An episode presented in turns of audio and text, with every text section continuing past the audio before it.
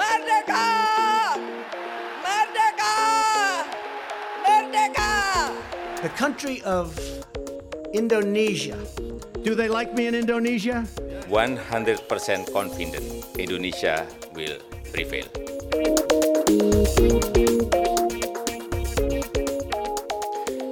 Welcome to Talking Indonesia. I am your host, Tito Ambyo from RMIT University School of Media and Communication. Our guest today is William Yanko, a PhD candidate at RMIT University who is about to finish his thesis on Indonesian hip hop. With William, we talked about hip hop, how hip hop artists in Indonesia are similar to dangdut artists, at least until someone by the name of Young Lex came into the scene and changed everything. We also talked about Rich Brian and how ethnicity is a major issue in the realities of being a hip hop artist in Indonesia. But my first question to William was what is hip hop in Asia? So there, there was a perception within within the, the general media that oh hey if you're a rapper you're following um, um, the issues from the states right but what I found is that the politics of, of rap in Asia, or uh, more specifically in Indonesia, right? They are they are actually localized. They has been cast they, they have been customized to suit the local needs. People um, in Myanmar actually use rap and hip hop to deal with their trauma post the war. They ended up using hip hop to to try to talk about it, to try to bring the issue forward, and to say, hey, it is okay to talk about it. Yes, it happened, but what can we do about it? And how can we move forward? Um, closer to Indonesia, uh, Singapore and Malaysia. In Singapore and Malaysia, um, Nasir, um, Kamaludeen Nasir um, from Singapore um, wrote quite a bit about this. Um, he found that people in in Singapore, Indonesia, and Malaysia are using hip hop and rap as a medium of dakwah. So spreading religion. They found that hey, if you if you are not interested in actually attending mosque, if you don't want to pray, let us use hip hop and rap to invite you in to to to spread the word. In your thesis, you talk about it as something that is emerging in the 80s and the 90s in Indonesia. Can you paint a picture there? What was it like, and yeah, why why did we see hip hop culture thriving in the 80s and 90s in Indonesia? So, funnily enough, Indonesian hip hop was first started by a copycat pirated movie um, of Wild Style. So, um, back in the 80s in the US, the, the- there was this film called Whole Wild Style, and um, it was a movie about about um, breakdancing. So, it wasn't about rapping, right? Yeah, right. And Indonesian producer actually found out about that movie and actually created their version, so their Indonesian version of Wild Style. They call it Gejolak Kawula Muda. Yeah, right. Very 80s. Yeah, yeah. So that's that's um that's the the thing that actually started Indonesian hip hop. So the when when hip hop first landed in Indonesia, it wasn't rapping like it, it is now. It was breakdancing. It was basketball, and um in the 80s, people in Jakarta, people people in in Surabaya and Bandung and Yogyakarta were were actually getting into that. So they were they were you know breakdancing um, um, on the street everywhere in the school. Um, there were actually quite a lot of um, uh, breakdancing competition, basketball competitions back then in the 80s, in the late 80s, before rap even you know got recognized in Indonesia. So the the term complex that I use, that I contested in my thesis, um, it's about the perception of people who look into Indonesian hip hop as an outlaw genre, and I argue against that. Um, it it stemmed from a paper that was written in 2004 by um, Michael Bodden. Um, he's he's a professor in the U.S. Um, he wrote about how in the 90s um, people were using rap and calling themselves as outlaws, and that was the paper that became the standard for Indonesian hip hop. But the issue is that the issue that I'm contesting is that Indonesian hip hop has grown so much. It's been so many years. It's like 30 years, man. Like a lot of people are not just using it as a an, an outlaw Like they they don't just try to fight for for for the right of of you know like against the government. Now they're using it for a lot uh, a lot of other purposes, like spreading the religion, um, talking about their own local culture. But about that outlaw um, genre in the 1990s and and uh, uh, and late 80s, um, it is correct. Um, people back then, um, Indonesian rappers were using hip hop as a way to avoid the censorship of the new order regime. So they, you know, like back then, you couldn't really say a lot of things about the Suharto's um, government, right? So what they did back then was actually using their music and implementing a, a much softer languages. So they are they are not saying stuff like homicide, for instance, or they are not not like using using like hardcore um hardcore influences or, or hardcore movement like punk. They are trying to apply a soft um, diplomacy. So who are we talking about here? Who were the the stars back then? The stars back then, of course, um, we can't we can't go away from Iwa K, right? yes. Yeah. Sorry, I'm laughing because you know I'm very familiar with Iwa K. I used to memorize his songs in high school. So anyway, Yep. tell us about Iwa K. So, I I will say that the the the first famous rapper in Indo is Iwa K, but when I talked to him, he was like, "No, dude, like I'm not even the first rapper in Indonesia. I am the first rapper who got famous in Indonesia." Hmm. A lot of the members of Pesta Rap, are you are you familiar with Pesta Yeah, Rap yeah, compilation? yeah. yeah. S- So apparently Iwa K grew up with a lot of these members of Pesta Rap. So you got Black Kumuh, um, you got Sindikat 31, um, you got Yacko, um, and even G Tribe from from Yogyakarta, right? Um, many of them are, are congregated together um, in the in the 90s and and they they became those people who tried to convert what was an like an a copy of US um, popular culture into the Indonesian context. what are they doing now? Uh, all these people, um, Iwa K, and yeah, all the people who are active in the 80s and 90s. Are they still around doing hip hop and influencing um, the hip hop culture now? Um, well, it's it's interesting. I guess um, there is a resurgence of all the hip hop heads um, performing again. Um, what I'm noticing nowadays um, is that there, there's a, a trend where people are getting sick of you know your your typical mumble rap. Um, What's that mumble rap? so mumble rap is a is a style of, of rap. Um, it's a it's a you know hip hop subculture that got popularized in SoundCloud and YouTube, um, where they are that mumbling. So you know like back then, um, you, you gotta be really clear in how you speak, right? Yeah. Really clear in in your messages. But in mumble rap, um, most of them are amateurs before they turn pro. So they are recording in their bedroom. They are talking about stuff that they want to talk about, but not really like socio-political issues. They're just talking about their daily life, but they are doing it in mumbles. So they're mumbling their words and sentences.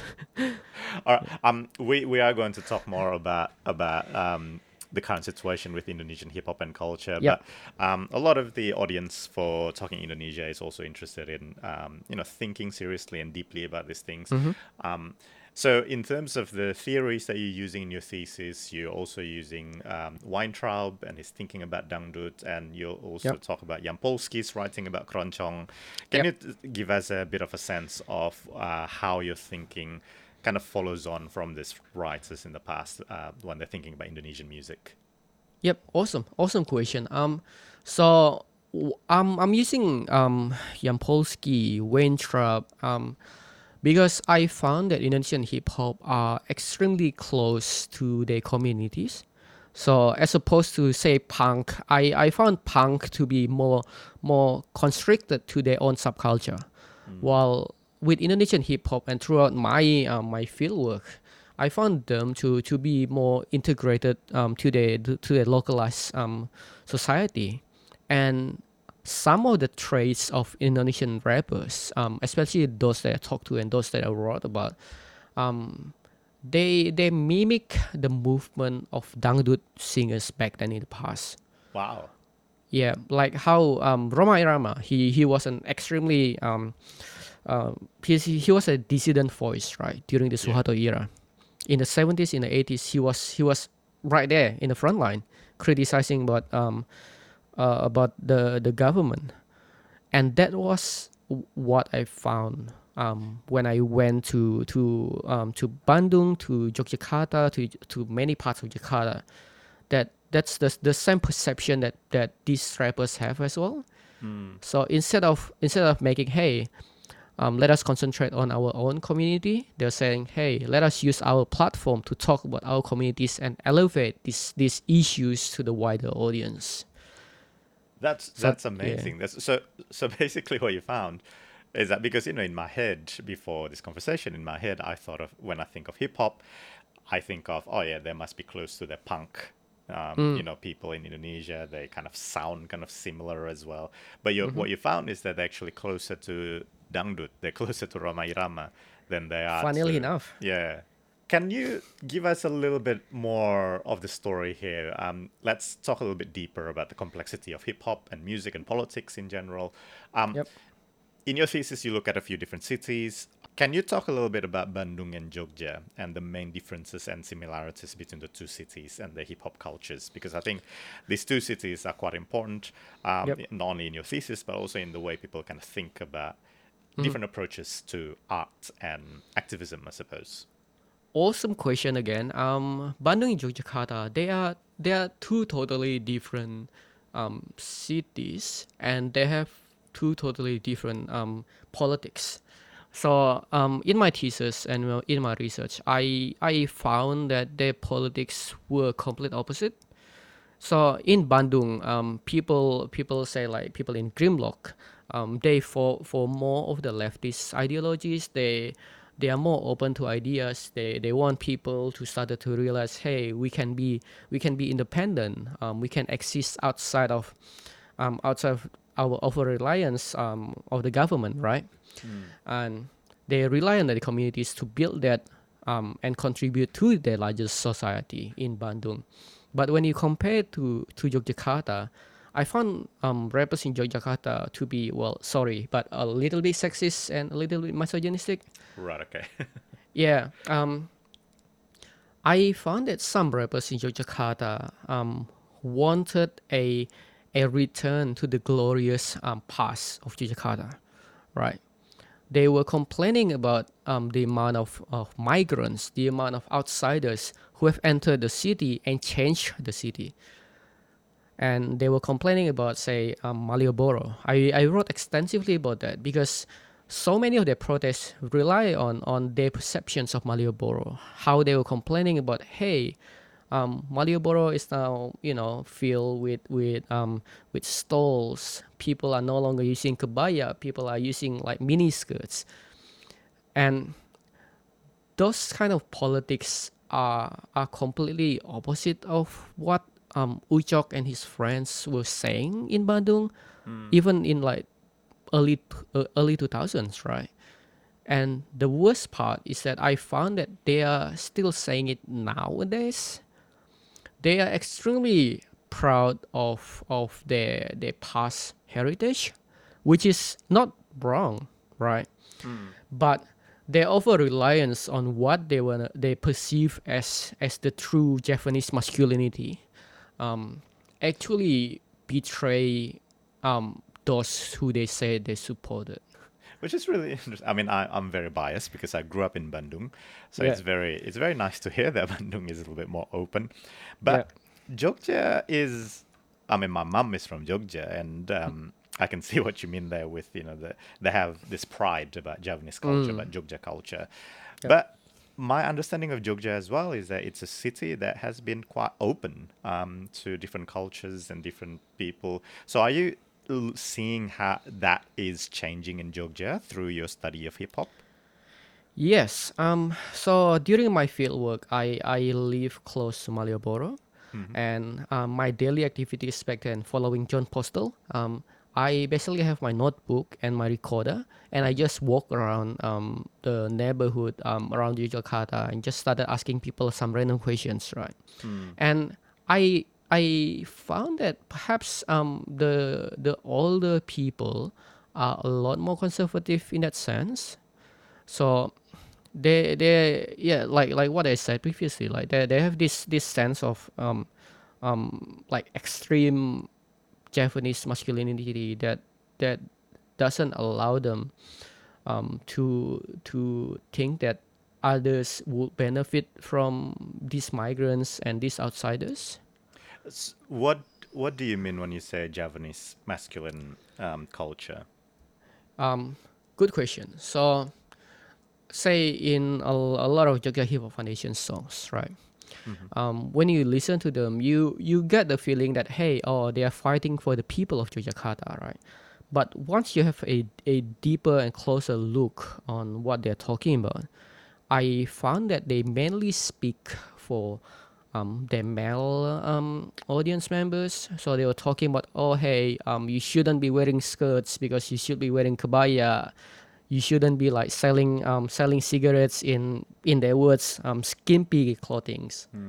When I asked them, I was like, um, wouldn't that um, be be a bit sexist? Because you know it's it's work, um, and they're they're trying hard to support themselves and their family, and they told me that that is precisely the problem here, is that they want people to go back to the you know to the glorious past, and be like, hey, we are all warriors. We are we have this this long tradition, long standing tradition of of being kings in Indonesia. We should be that. We should close our border, and we should just care for our own people wow. which is which is totally different with say um Bandung scene or even Jakarta, man. Um, yeah. So let's let's talk about Bandung because um, you know you've been talking about Ucok, who's very influential in the world of hip hop in Bandung and nationally as well, um, and his band Homicide. Um, can you tell us a little bit more about Uchok and what is what is it that he's trying to do with his music? Ucok is an interesting individual. He's a rapper, um, he's a producer, and he's also an artist. So what he, he does with his music is that he's using his music as a canvas. Um, Ucok is also a graphic designer, right? So if you analyze his song, um, most of his songs um, looks like and sounds like a postmodern um, painting where you can see a lot of different ideologies and different um, agendas implemented in them. Outside of outside of his rapping, obviously um, he runs Grimloc, um, and he his involvement in his community will probably be one of the um, the the most influential aspect of Ucok. Um, Can you before you continue? Can you tell us uh, what Grimloc is? So Grimloc Records um, is is a record label based in Bandung. Um, it was created by ex-members of Homicide. Um, they they are they are a record um, label um, who's um, who who fully relies and who and and fully contributes to their community. So when I talk to Ucok about Grimloc, um, they basically do a, a clean um, profit sharing. Um, they covers for all the recording needs. They cover for for basically all all all side of production, um, and they are open to all genre as well. So not only hip hop, um, also hardcore, punk, rock, metal, um, whatever they want to do, whatever people want to want to want to contribute to Grimloc, and they use that money, um, the money that they, they got from those recordings, and put it back to the community, and not just the music community, but also those who live around them. So they are they are, I, I would say that they are they are record label, but also slash activist organization. Let's go back to Ucok's work. So, can you give us an example? You've published a paper on this. Can you give us an example of his lyrics and what he's uh, yeah, doing with those lyrics? Okay, um, let us go to to the song that I analyzed called Puritan, um, by, by Homicide, right? Um, Puritan by Homicide. If you look at it, it's it's an interesting song and really heavy song to listen to. Um, it's it's really upfront. The lyrics doesn't. Well, I I would say that if you listen to it like ten times, the lyric don't really make sense. um, there's so much stuff, so much information um, in in their song, right? But what I found is that they try to criticize a lot of a lot of these these post reformasi ideas, um, where people were were were too satisfied with the idea of reformasi and the idea of freedom that they have now achieved, that they forgot that the, the this this reform era um, could easily be taken away from people. And they criticize a lot about uh, fascism, especially in, in Bandung, where, where you're from, right, man?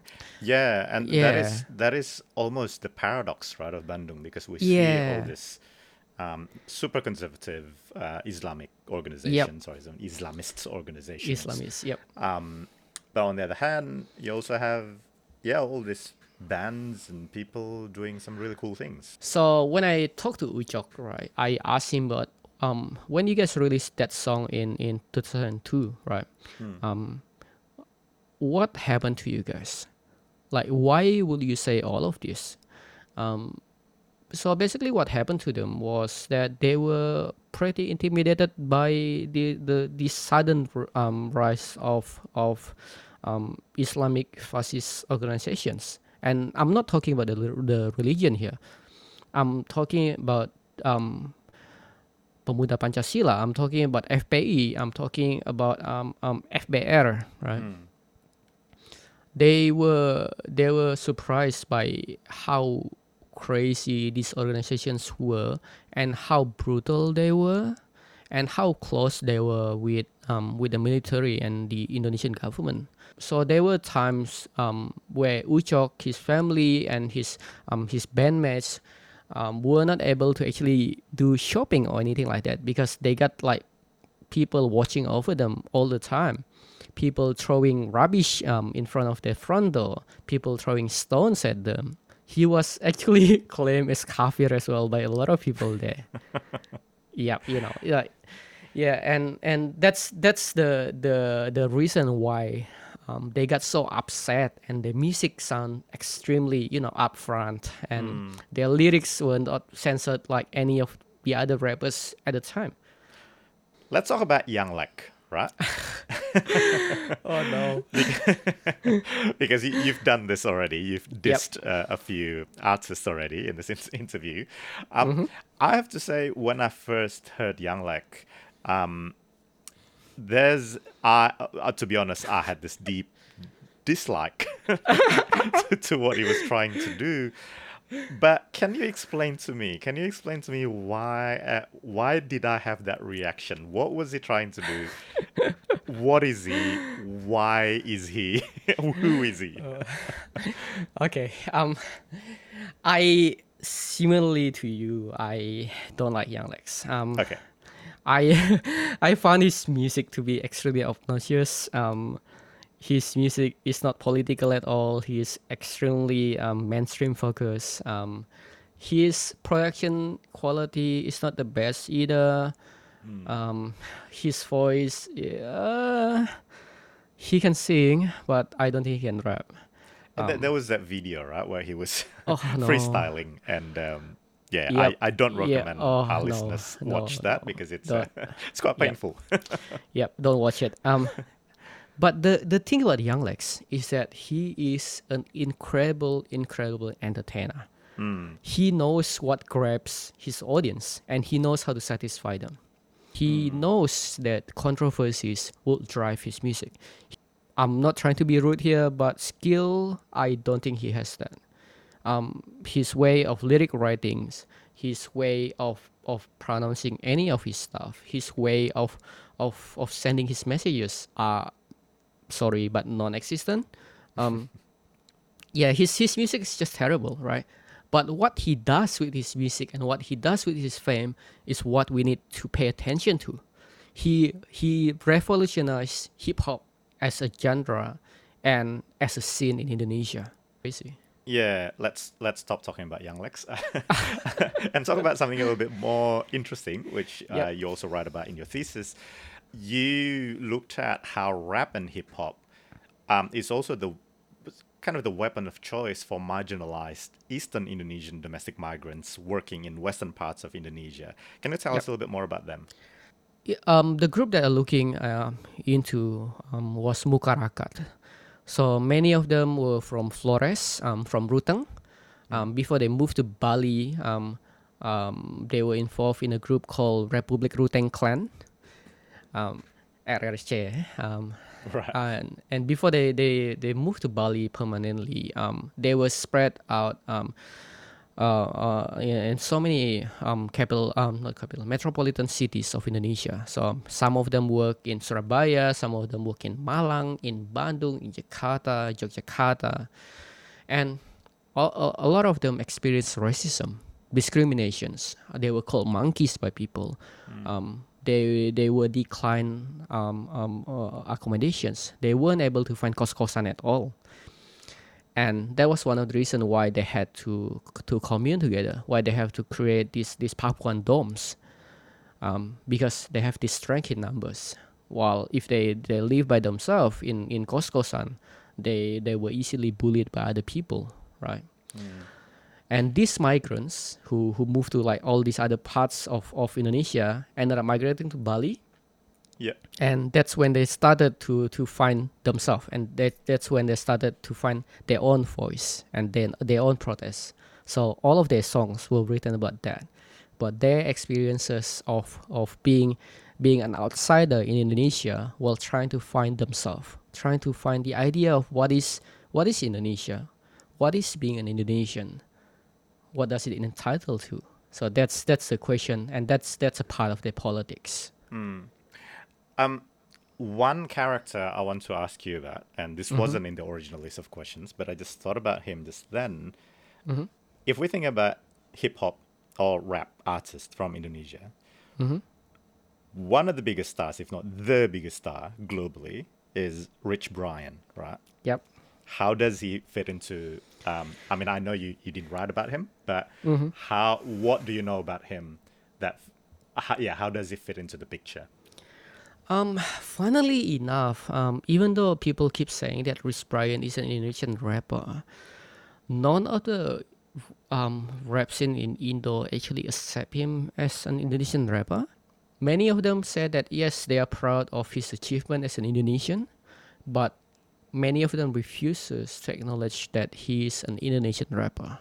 Right. Um, he's he's so prior to him um getting and hitting it big, um, he didn't actually rap um anywhere in Indo. Um, back then he did comedy on YouTube, right? Mm, yeah. and yeah and and he he didn't perform at all and people didn't even know who he was until that music video came out Yeah. yeah Can, can and I ask yeah. you maybe a slightly controversial question here? But Mm-hmm. you know, you're also a Chinese Indonesian. Um, Rich Brian is Chinese Indonesian. Yep Would he have been accepted as easily as a non-Chinese Indonesian would be if if they were doing, you know, yeah? Do do you think that has something there with his because he what what you said before, right? He he was homeschooled. He wanted Yep. to be a comedian. He just watched mm-hmm. YouTube all the time. Mm-hmm. And partly, I'm guessing it's because his parents wanted to protect him, right, Yep. from what uh, you know. Uh, life could be, you know, life is difficult for Chinese Indonesians. yep Am I reading too much into this, or, or yeah, what what do you think? Um, that's that's a really fair assumption, and I think that's a really fair observation as well. Um, I do agree with you. Being Chinese Indonesian um, in Indonesia is difficult. Um, uh, a lot of people not um, they're, they're not as famous or they're not as rich. Um, need to experience a lot of racism in Indonesia. Um, That could be one of the reasons why Brian was was quite hesitant in performing um, in Indo, right? But in the in the early 2000s, there there was this rapper called Davius from Medan. He's a Chinese Indonesian rapper who was actually rapping, I think either in Teochew or in Hakka. Right. Yeah, so he has been doing that. Um, um, he rarely performs now because he has uh, kids and you know family. Um, but the the barrier of entry in Indonesian hip hop, um, even until now, uh, are still not as steep. Um, perhaps the the scene in in um, say Jakarta or in Yogyakarta or, or Bandung would fit him, would fit Brian, um, but he probably wouldn't work in Yogyakarta. Yeah, right. Yeah, just just because of you know like as as a Chinese um as a Chinese Indonesian, um, and I do feel that, and and some of the people who I talk to um you know, I feel like say uh, express the same um sentiment that um we are we are still being considered an outsider, which is which is quite concerning considering that you know I I was born in in Borneo in the jungle of Borneo. I grew up there and I spent much of my childhood, like 18, the first 18, 19 years of my life there. But yeah, that's that's a sentiment, man. Like we are we are still outsider. which I'm I'm sure we can talk about um, in another episode. Um, but it- thank you very much, William. Uh, lastly, Yep. can I just ask you about your book? Your very exciting book coming up. Um, can you tell us about it? Okay, so the book was actually a, a like early um it's a letter version of my honors thesis. So um in 2016 I I, I was accepted into an honors program at RMIT. Um, where I ended up writing a thesis about um, Indonesian hip hop in the 1990s and their method of polite protest, or what I call polite protest. Um, and the book talks about how people, um, young people at the time, these Indonesian rappers, couldn't speak what they want to speak about. They couldn't say what they want to say about because at the time they were under major record labels. So at the time, many of them were, were contracted by Guest Music, which at the time were subsidiaries of Sony Music Indonesia and Musica Studios. Right. So they they couldn't say what they want to say. So what they ended up doing was creating this this polite protest. So say they were singing about like you okay, he was singing about um ulat, right? He was say singing about worms that's that's in a fist of a person. And uh, and that sort of stuff. People were singing about um, uh, electricity problem. People were singing about homelessness, but they couldn't say what um, what created these problems. So that's that's their polite protest there that I ended up um, turning into a book. Yeah, And when's the book coming out? I think the first official announcement will be sometime in March, and then I'll have the book launching sometimes in April or May. Life has been interesting now that I'm a week away from submission. Yeah, tell Yeah. me about it. Well, Uh, thank you very fun. much. It's it's been amazing talking with you. Um, we talked about um, you know Bandung, Jogja, Papua. Um, we talked about Young Lex as well, Oh, even though probably you didn't want to. Um, and also, thank you very much for sharing a little bit of your perspective as a Chinese Indonesian. And when we talked about Rich Brian, I think that's Yep. that's a very very important um, issue that we still need to talk about in Indonesia. Yep. And I think, yeah. So I thank you very much for sharing Uh, that. And yeah, good luck with your submission. And yeah, Thanks, looking man. forward to reading um, your book and your uh, other publications as well. Thank you so much. Thanks for having me. Um, I'm truly honored to be here.